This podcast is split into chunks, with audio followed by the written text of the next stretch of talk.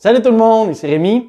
Quand on veut investir en immobilier ou quand on veut faire un prêt d'argent en général, c'est bien plus facile quand on sait comment gérer nos finances. Et quand on gère bien nos finances, normalement, on a une bonne cote de crédit. Mais une cote de crédit, c'est quand même plus complexe que ça. Donc aujourd'hui, on regarde c'est quoi une cote de crédit et comment on fait pour l'améliorer, donc pour l'augmenter. Pour faire simple, une cote de crédit, c'est en gros une note que vous aviez comme sur votre bulletin scolaire. Mais au lieu de représenter combien vous êtes bon en maths, eh bien, ça représente combien vous êtes bon avec votre crédit. La note que vous allez avoir va varier entre 300 et 900. Et le but, c'est de viser le plus haut possible, c'est-à-dire d'être plus proche du 900 que de 300 évidemment. Pour vous donner une idée, si votre cote de crédit se situe entre 660 et 724, c'est considéré comme bon.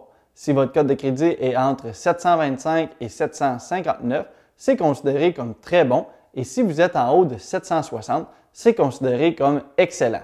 Logiquement, ça veut dire que si vous avez une cote de crédit qui est en bas de 660, eh bien, ça veut dire que c'est mauvais.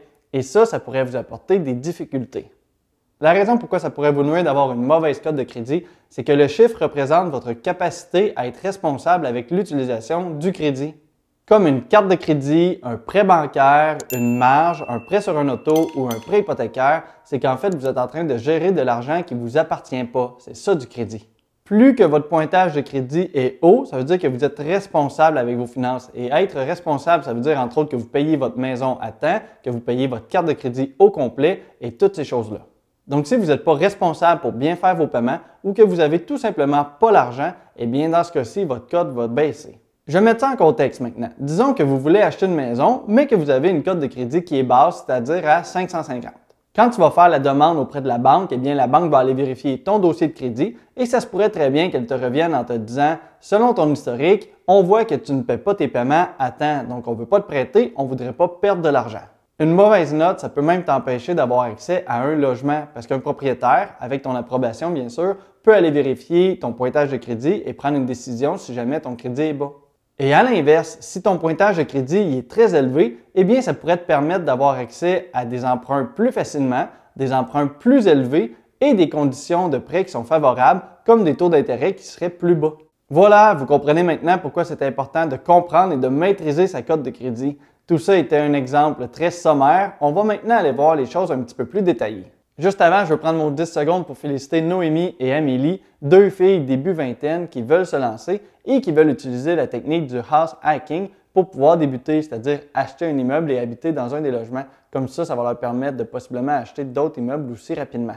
Bravo les filles et félicitations aussi à Sébastien pour tous les achats que tu as fait en 2021 et merci d'avoir envoyé ce message-là, c'est très gentil. Bon, donc première des choses, avant de vous dire c'est quoi la carte de crédit ou comment l'améliorer, il va falloir que vous sachiez c'est quoi votre propre note. Pour ça, il y a plusieurs moyens et je vais vous en montrer deux ici. Le plus simple pour ceux qui ont l'application, qui sont avec Desjardins, eh bien, c'est aller dans le bas de l'application et tout simplement de cliquer sur ma code de crédit. C'est pas plus compliqué que ça. Vous allez avoir accès à votre code de crédit et aussi votre historique au travers des 12 derniers mois parce que oui, votre cote va changer au travers du temps. Bon, de mon côté, ça n'a pas vraiment changé dans les derniers mois parce que j'ai la meilleure note possible, c'est-à-dire 900. Donc au final, on voit que mon historique n'a pas vraiment changé dans le temps. Mais avant de me lancer des fleurs, je dois dire que je n'ai pas vraiment fait quelque chose de spécial pour avoir cette note parfaite. En fait, je me suis juste assuré de bien payer mes factures à temps et aussi de bien gérer mes finances. Tout ça pour dire que ce n'est pas sorcier et que ce n'est pas si difficile d'avoir une bonne cote de crédit si tu gères tes finances de façon responsable.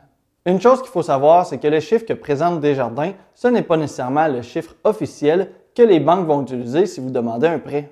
Pour avoir le chiffre officiel ou bien si ton institution bancaire ne donne pas le service comme Desjardins, eh bien, il va falloir que tu passes par les services comme TransUnion et Equifax. Tu peux obtenir ta carte de crédit gratuitement par courrier, mais si tu veux y avoir accès rapidement, en tout temps et avoir accès à tout ton dossier, tu peux ouvrir aussi un compte en ligne. Je ne l'avais jamais fait, mais pour les bienfaits de la capsule, j'ai créé un compte. C'est très simple et ça coûte 22,94 par mois, taxes incluses. Ça permet de vérifier sa cote de crédit, mais aussi tout son dossier de crédit avec tous les prêts qui sont associés à ton dossier. Heureusement, on peut fermer le compte n'importe quand, donc on n'est pas obligé de payer à l'année. Donc, une fois que tu rentres sur le site, eh bien, ça te donne directement ta cote de crédit, qui dans mon cas est aussi 900. Mais ça se pourrait que dans ton cas, ça soit un petit peu différent avec celle-là de Desjardins, par exemple. Et si jamais c'est un petit peu différent, eh bien, tu es mieux de te référer à celle-là comme la note officielle. Maintenant que tu connais ta cote de crédit, eh bien, on va regarder ce qui est pris en compte dans le calcul afin de pouvoir comprendre les éléments et changer ce qu'il faut pour pouvoir l'améliorer. Il y a cinq éléments à savoir et à comprendre et à maîtriser pour pouvoir améliorer sa cote de crédit. Le premier élément qui est le plus important parce que ça compte pour 35% de ta note, eh bien, c'est l'historique de paiement.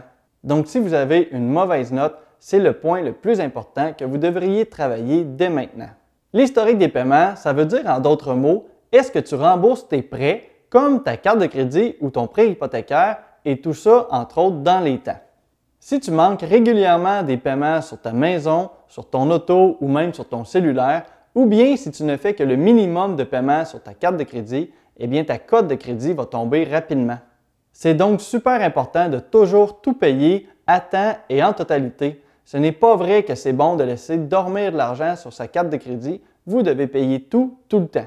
Et si vous n'êtes pas capable, c'est parce que vous utilisez trop de crédit et que vous devez réduire votre consommation. Le deuxième point important et qui compte aussi pour beaucoup, c'est-à-dire 30% eh bien, c'est l'utilisation du crédit. Pour comprendre l'utilisation du crédit, il va falloir que vous sachiez à combien de crédits vous avez accès au total. Disons que vous avez une carte de crédit avec un maximum d'emprunt de, 8 000 et que vous avez une autre petite carte de crédit avec un maximum à 2 000 Eh bien, en tout, vous avez 10 000 d'accès au crédit. Si vous ne payez pas toujours votre carte, que vous avez accumulé de l'argent, et que votre solde à la fin de chaque mois est de 9 900 eh bien, c'est pas très bon. Pour la banque, ce qu'elle voit, elle, c'est que vous utilisez votre crédit presque à 100% c'est-à-dire que vous probablement que vous ne gagnez pas assez d'argent et que vous êtes obligé de payer des choses sur crédit sans avoir l'argent dans votre compte pour la payer. Donc au final, si la banque vous donne accès à plus de crédit au travers d'une autre carte de crédit ou d'un prêt hypothécaire, eh bien fort possiblement que vous ne seriez pas capable de le payer, donc ils ne voudront pas vous prêter. Une des choses que vous pourriez faire pour améliorer ce point-là, eh bien, c'est par exemple si vous avez accès à une marge hypothécaire sur votre maison, ça pourrait être très bien de l'ouvrir. Par contre, n'oubliez pas de ne pas l'utiliser si vous n'êtes pas capable de la rembourser. En faisant ça, ça va diminuer votre ratio d'endettement. Prenons par exemple que vous avez accès à une marge hypothécaire sur votre maison d'une valeur de 25 000 Eh bien, en l'ouvrant, vous allez augmenter votre capacité d'emprunt. Et si vous avez quand même 9 900 sur vos cartes de crédit à la fin du mois, eh bien maintenant, ça représente plus 100% de l'utilisation de votre crédit, mais plutôt 40% Et ça, la banque va aimer beaucoup plus ça. Mais encore là, 40% c'est élevé, vous devriez viser 30 ou 35% maximum de l'utilisation de votre crédit. Le troisième point à prendre en considération, c'est l'âge du crédit et ça compte pour 15% Si vous venez tout juste d'avoir 18 ans et que vous ouvrez votre première carte de crédit, eh bien, pour la banque, elle ne vous connaît pas du tout et elle ne sait pas quel genre de comportement tu as avec ton argent. Donc, c'est normal qu'au début de ta vie active sur le crédit, eh bien, ta note va être plus basse parce qu'elle ne connaît pas l'historique de tes paiements. Sur ce volet-là, il n'y a donc que le temps qui va pouvoir venir jouer en ta faveur. C'est pour ça qu'on entend qu'il est bon d'ouvrir une carte de crédit quand même tôt dans sa jeunesse pour que la banque apprenne tranquillement à savoir comment tu maîtrises ton argent. Donc, c'est vrai si tu es jeune, mais c'est vrai aussi si tu es plus vieux, mais que tu ne l'avais jamais ouvert de crédit auparavant, ou bien si tu es un nouvel arrivant au Canada. Tout ça fait en sorte que ton dossier ici est encore vierge et que tu vas devoir le construire tranquillement. Le quatrième volet, et qui compte pour 10% de la cote, eh bien, ça se trouve avec les demandes sur le dossier. Si toi, tu regardes ta cote de crédit via Desjardins, TransUnion ou Borrowell, eh bien, ça, ça ne change rien. Ça, tu peux le faire autant de fois que tu veux, il n'y a pas de problème.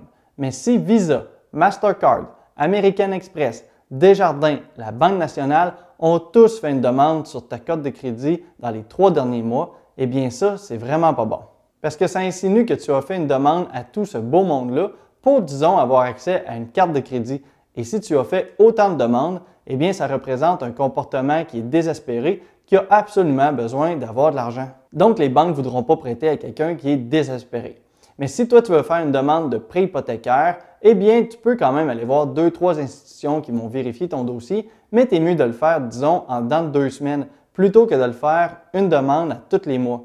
Parce que l'algorithme qui calcule tout ça, eh bien, il va comprendre que quand même c'était, disons, pour avoir un prêt hypothécaire et ça n'affectera pas trop ta cote, plutôt que si tu fais une demande à tous les mois. Le dernier point, ce sont les dossiers publics et aussi la diversité du crédit qui compte en tout pour 10 Dans ce point-là, on va retrouver plein d'informations publiques sur toi, comme si tu as déjà fait faillite, si jamais tu as des impôts qui ne sont pas payés, ou bien même si tu as un excès de vitesse que tu n'as pas payé. Bref, c'est plein de choses pas cool que tu ne veux pas avoir dans ton dossier. Au final, c'est tous ces cinq points-là qui, mis ensemble, vont composer ta cote de crédit. Si vous avez une mauvaise cote de crédit, vous pouvez l'améliorer. Évidemment, ça ne se produira pas du jour au lendemain. Ça va prendre du temps. Ça va aussi prendre des efforts pour ne pas répéter les erreurs financières que vous avez faites dans le passé. Mais c'est tout à fait possible d'y arriver. Assurez-vous de ne jamais rater un paiement et de payer la totalité de votre carte de crédit tous les mois. Et aussi de diversifier vos dettes pour montrer que vous êtes capable de gérer plusieurs dettes, plusieurs paiements avec des taux d'intérêt qui sont différents. Pour arriver à faire tout ça, tu dois donc arriver à maîtriser tes finances en général et aussi augmenter tes revenus. Ça va t'aider. Donc, si tu veux en apprendre plus sur la finance et l'immobilier, tu peux t'abonner à la chaîne pour voir les prochaines vidéos. Comme toujours, si tu as apprécié le contenu, tu peux aimer la vidéo pour m'aider avec l'algorithme de YouTube. Merci de ton écoute, bon succès, à la prochaine.